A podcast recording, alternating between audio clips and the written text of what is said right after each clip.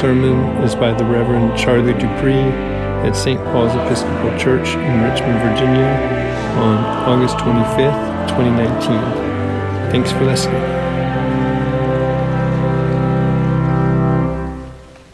The Holy Gospel of our Lord Jesus Christ according to St. Luke.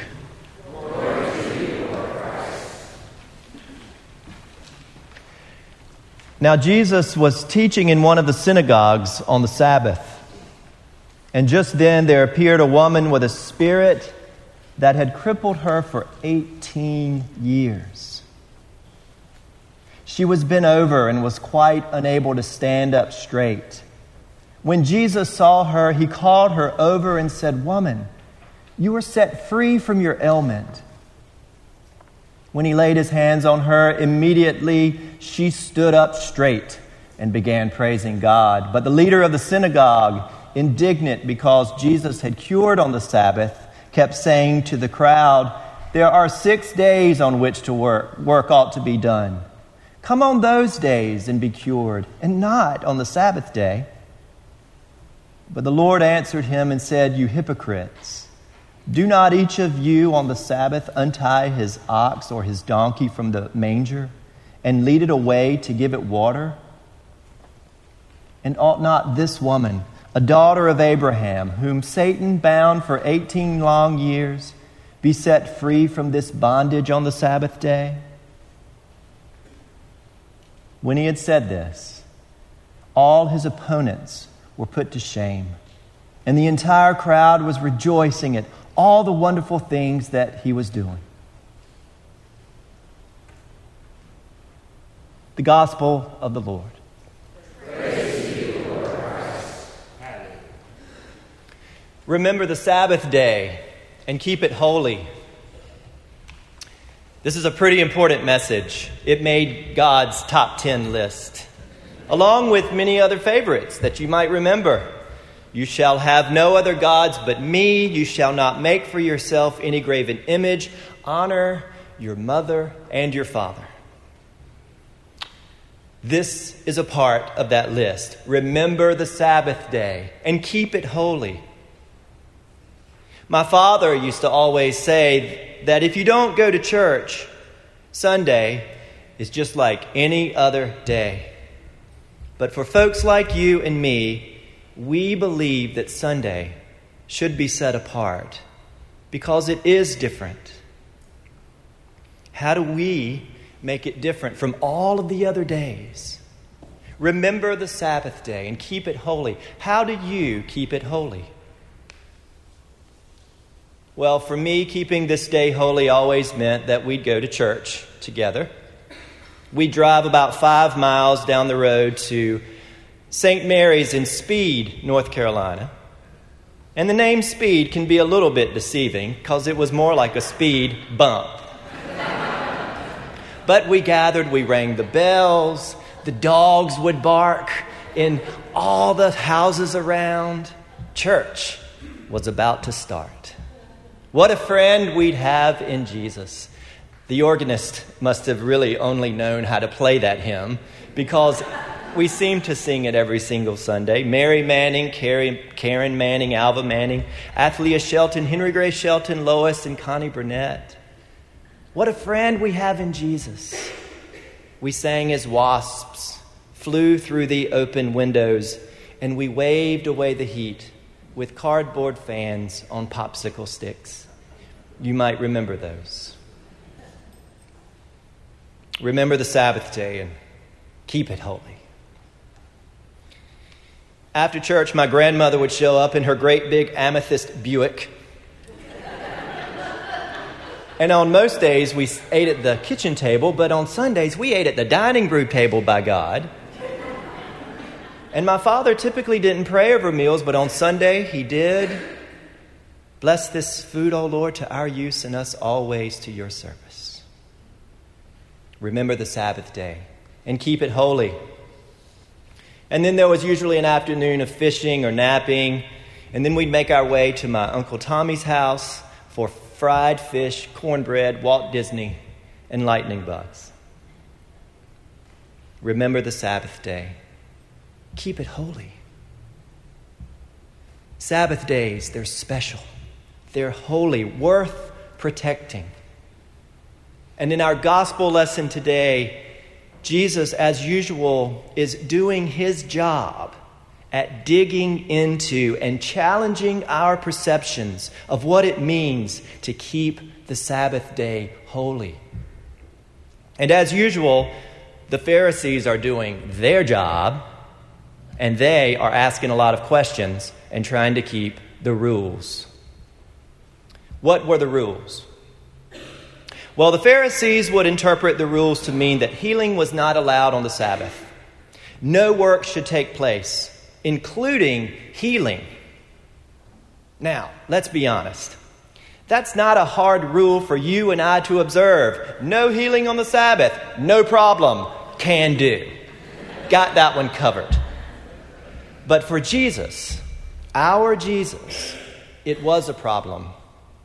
Because let's face it, Jesus embodies, he incarnates the Sabbath, and he incarnates health and wholeness. So, what happens on this particular Sabbath, in this particular story, in this particular gospel? Well, if we were to ask the woman in the story today, she might have said something like this Oh, that Sabbath. I remember that Sabbath. That's the day that Jesus gave me my life back. Imagine with me, if you will, the woman walks into the synagogue. As she's done for the last 18 years, she's managed to find a parking space and she's looking for her pew. You know what I mean.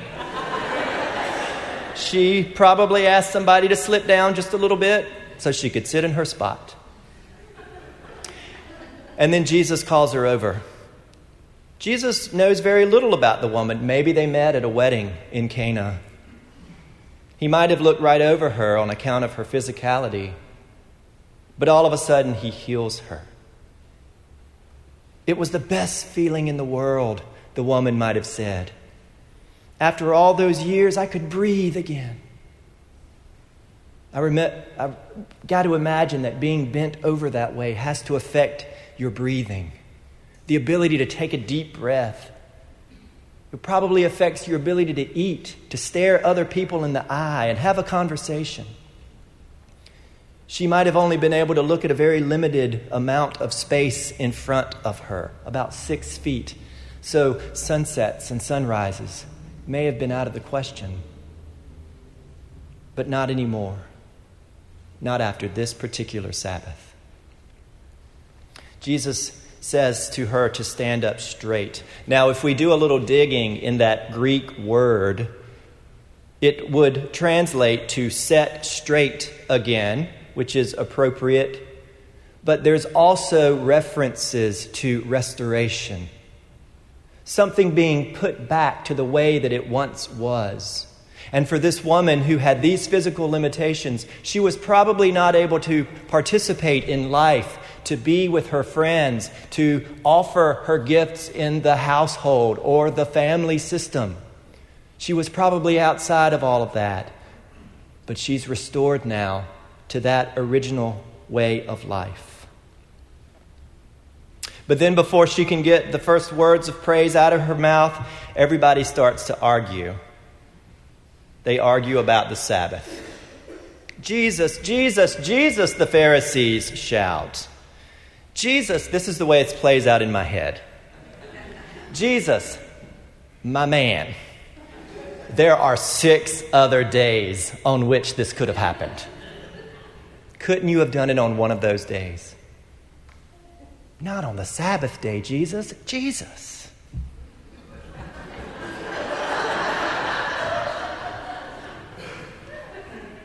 Once again, once again, Jesus is redefining something. He's redefining the way life looks for our ancient sisters and brothers. No longer is the Sabbath a place of restrictions and rules. As Jesus has freed the woman, so Jesus has freed the Sabbath of that which prevents it from abundance. Now, another thing that Luke is doing in this story is that he's also reminding the people of what Sabbath really was. This is actually referencing Deuteronomy 5, verses 12 through 13. And this is what that says, in case you didn't read it. Observe the Sabbath day by keeping it holy. Six days you shall labor and do all your work. Jesus would have known this. Remember, he was a rabbi. But the seventh day is a Sabbath day to the Lord your God, and on it you shall not do any work, neither you, nor your son or daughter, nor your male or female servant, nor your ox, your donkey, or any of your animals, nor any foreigner, nor any foreigner residing in your towns, so that your male and female servants may rest as you do. What this is doing is painting a picture of equality. On the Sabbath, we are equal. In the Sabbath, we are not put into our socio-economic boxes. No one is a servant, no one is a leader. We're all equal. The Sabbath is an equalizing thing. It is a day that we remember that we are in need of nothing except maybe a friend, fireflies, or the companionship of a community. Today is a reframe. It's a reframe for humanity and what equality looks like. And Jesus heals this daughter of Abraham after 18 years of bondage. And isn't our Lord always doing this for us? Reframing while the Pharisees were always trying to keep those rules, Jesus was always inviting them to look beyond their limited perspectives. Absolutely, the Sabbath is holy because in Jesus it is a day of limitless potential. No longer is her vision limited, she is given a new vision. And if she were to purchase an iPhone 10, she'd turn that sucker to panoramic and go to town. Just one more thing about this story. Whenever I hear it, I think about how small the tombs and the graves were in ancient Israel. I mean, they're short. They had to be carved out of rock, so they didn't have a lot of spaciousness in their tombs. When Jesus woke up on that first day, I imagine the first thing he did was bump his head. No, this won't do. This is too small. So he stretched his legs and his arms and he walked outside. And he rolled his neck. And he probably remembered that woman. Which is why I believe today, in this healing, he is foreshadowing the resurrection. Because the resurrection is about expansiveness and it's about vision. Standing tall What does it mean to remember the Sabbath and keep it holy for us in this moment? This moment, this new beginning. Well, it means that each Sunday we're invited to come to this place and remember God's covenant with us, God's love for every single one of us, and to help everybody grow into the full stature of Christ. Each Sunday, it means that we come here the best we can to this altar. Some of us can make it all the way up here, and some of us cannot, and that's okay. We'll come to you. Some of us have confidence in our faith, and some of us do not. That's okay. I'll meet you where you are. But the physical posture is not so important because at the altar we promise to lift our hearts, to make them as long and broad and tall as possible. So I think it's interesting that this, my first sermon, should be about the Sabbath. Because I'm sure some of you woke up this morning thinking, I wonder if this guy can preach.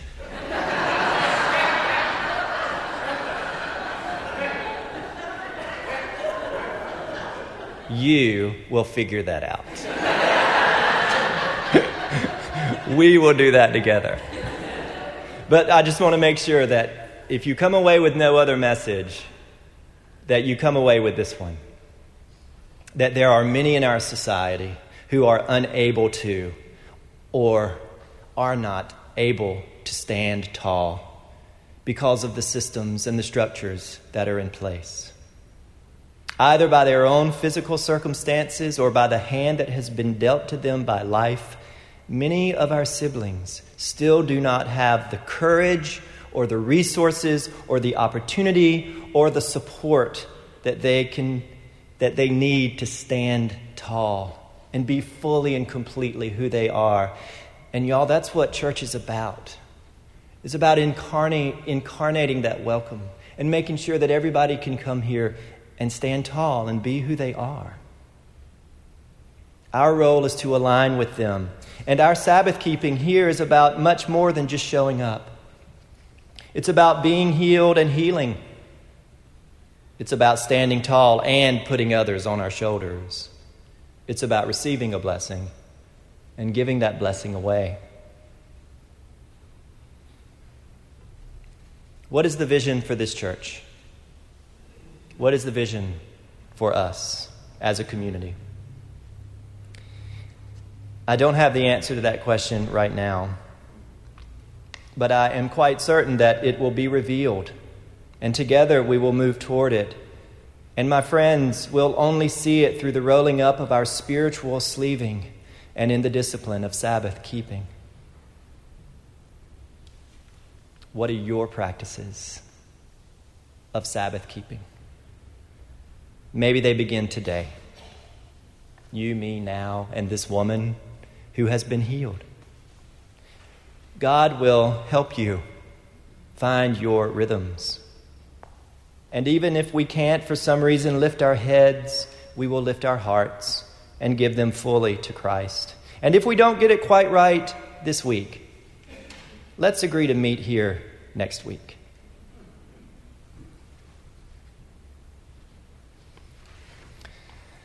My sisters and brothers, thank you for calling me to share this journey with you. And may God call us ever always to lift up our hearts, to lift up our neighbors, to live fully, to look ahead and beyond, and follow our Lord into the ever rising Richmond sun of resurrection. Thanks be to God.